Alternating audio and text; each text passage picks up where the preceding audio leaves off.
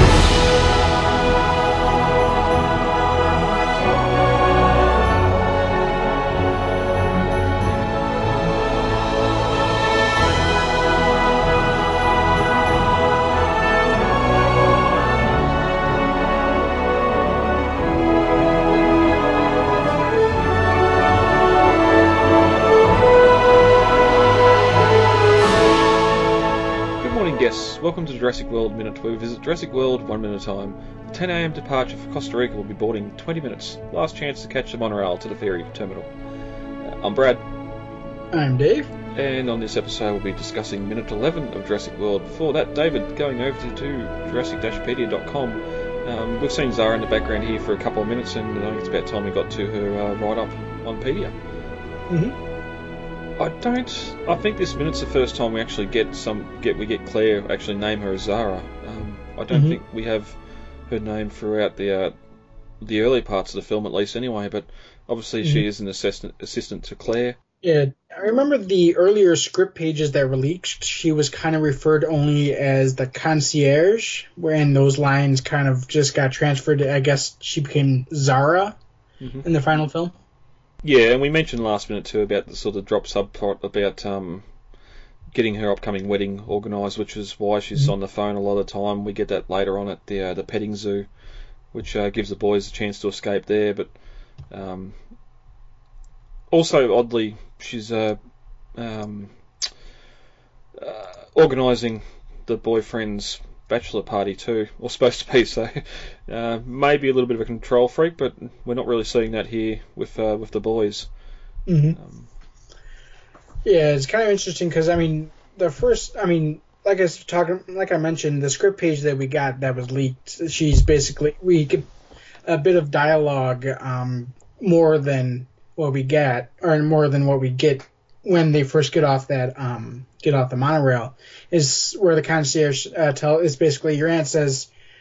Uh, she says your aunt arranged to meet you at one o'clock, and Zach says, "Greet us. What is she, the president?" And the concierge says she's very busy. When was the last time you saw her? Zach says, I don't know, I was a kid. So that dialogue kind of got moved to this scene, and then where then all we get left of that dialogue is where the concierge says, Could he slow down? And Zach says he doesn't slow down. yeah, yeah. Hmm. And we're gonna get to her demise later on in the film. I, Mhm. it, it's um, it's sort of even even coming once the film was released. That I remember seeing a lot of people sort of, oh, she got what she deserved, always on the phone in the background. But I'm pretty sure, even here with in this, this next minute when she's on the phone, like if, if Claire didn't want her on the phone or knew she wasn't organising a Mhm. wedding, I, I'm pretty sure she would have put a foot down and said, hey, leave that at home. Because in the in here she's not so much the concierge as she is more or less Claire's an assist personal assistant. You know, as it says here in the article, and even in the article photo itself, you can actually see the that she is like it said in the um, novelization. She's holding the pin or the uh, iPad here. Yep. Uh, with the Zach and name, Zach and Gray's name on it. Hmm. Yeah, and it's sort of we only see her looking after the boys, which I suppose, um, being her assistant, it, the boys would be the top priority of Claire, um, and probably wouldn't be assigning her any any work in the meantime. Um, and again, too, probably known in full well that she's trying to organise a wedding from a remote location. Um, yeah, But we do get kind of um, off remarks. I mean, like offside remarks with um, Z- uh, Zara about her planning her wedding. Like, you do do hear him say her saying to her friend when she's on the phone, "I don't care if he is doing a bachelor party." She mentioned something about a bachelor party at the petting zoo scene, Yeah. and then she mentioned some other things about a wedding and stuff like that throughout the movie. So it's not completely cut, but we don't get a on the nose mention of it. Yeah, it'll be interesting going forward into the uh, novelisation to see what's what's still in there, if, if any of that was taken from the original script or or if they just make up some stuff. um, but there, that's Zara Young. Um, check out that and uh, some of the other characters on Jurassic-pedia.com. So I see you already got your wristbands, and this is for food. And Zara here is going to take great care of you until I'm done working tonight, okay? You're not coming with us? Oh, I, I really wish that I could, but um, tomorrow I can take you into the control room, show you behind the scenes and all of that. That's that's that's gonna be cool, right? David, ready to get into minute 11. Yeah. As we in minute 10 of Jurassic World, the boys had finally met Aunt Claire. And although Gray was kind to give her a hug, Claire seemed a little bit overwhelmed. As we open on minute 11, Claire looks at Zach, goes, Whoa, Zach, last time I seen you, you, like, and holds a hand out, gesturing he was a small boy last time they'd met. She guesses it must have been three or four years ago, but Zach corrects her. Seven. Seven years, but, you know, close. At the 11 second mark, she changes the subject and notices the boys have both got their wristbands on. She hands Gray an envelope for food, whether it's cash or food tokens, we don't know. At the 20 second mark, the boys realise that Aunt Claire's not going to be with them for the day and are disappointed. But Claire has a surprise up her sleeve a tour of the control room. That's cool, right? At the 30 second mark, she gets a beep from her phone and realises that she needs to be somewhere else and starts backpedaling away from the boys. She organises to meet them at 6, but Zara reminds her that she's got something else on. Then she suggests 8 and asks, Are you going to be in bed by then? Or do you go to sleep at separate times?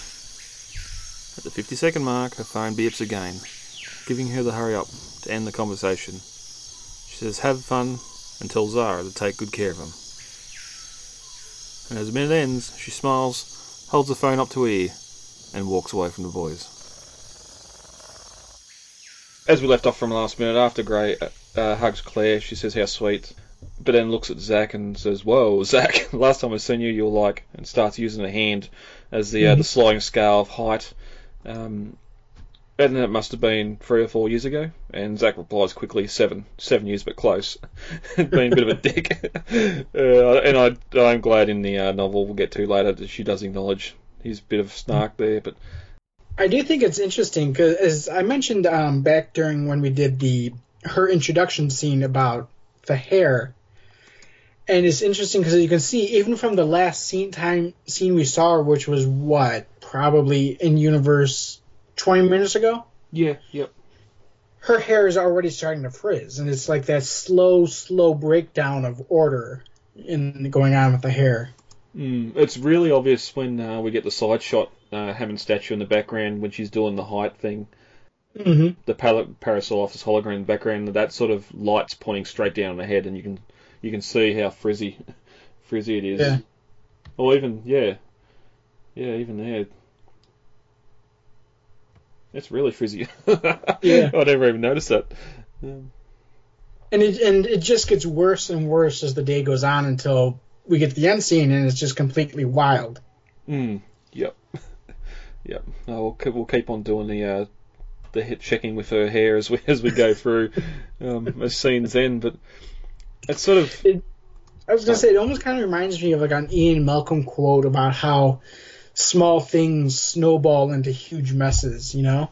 yeah, yep. I can definitely see that. she might need to change her hair product. Um, but the I, essence of chaos. well, we we get that in a couple of minutes' time with the the helipad up, the helicopter. The helicopter hasn't shut down. She walks in, and all of a sudden, her hair's prim and terrific in the back of the helicopter again for the most part. um, but we'll get to that. It it does sort of make me. She's very awkward here after um after Zach's dick remark, and it sort of it makes me wonder how um we, getting where she is now if she hasn't been able to take a challenge, or if it's just because of the fact that there's a family and uh, it's not business. But uh, she quickly changes the subject. Uh, so I see you already have your wristbands, and this is for food. And she hands an envelope to Gray, which um, an obvious little callback to the, uh, the to the airport where Mum gives Gray the tickets and says, "Hey, let's give these to Zach. give them to your brother." Where here she just gives uh, the meal tickets, the money or whatever um, mm-hmm. currency here for food, gives it to Gray.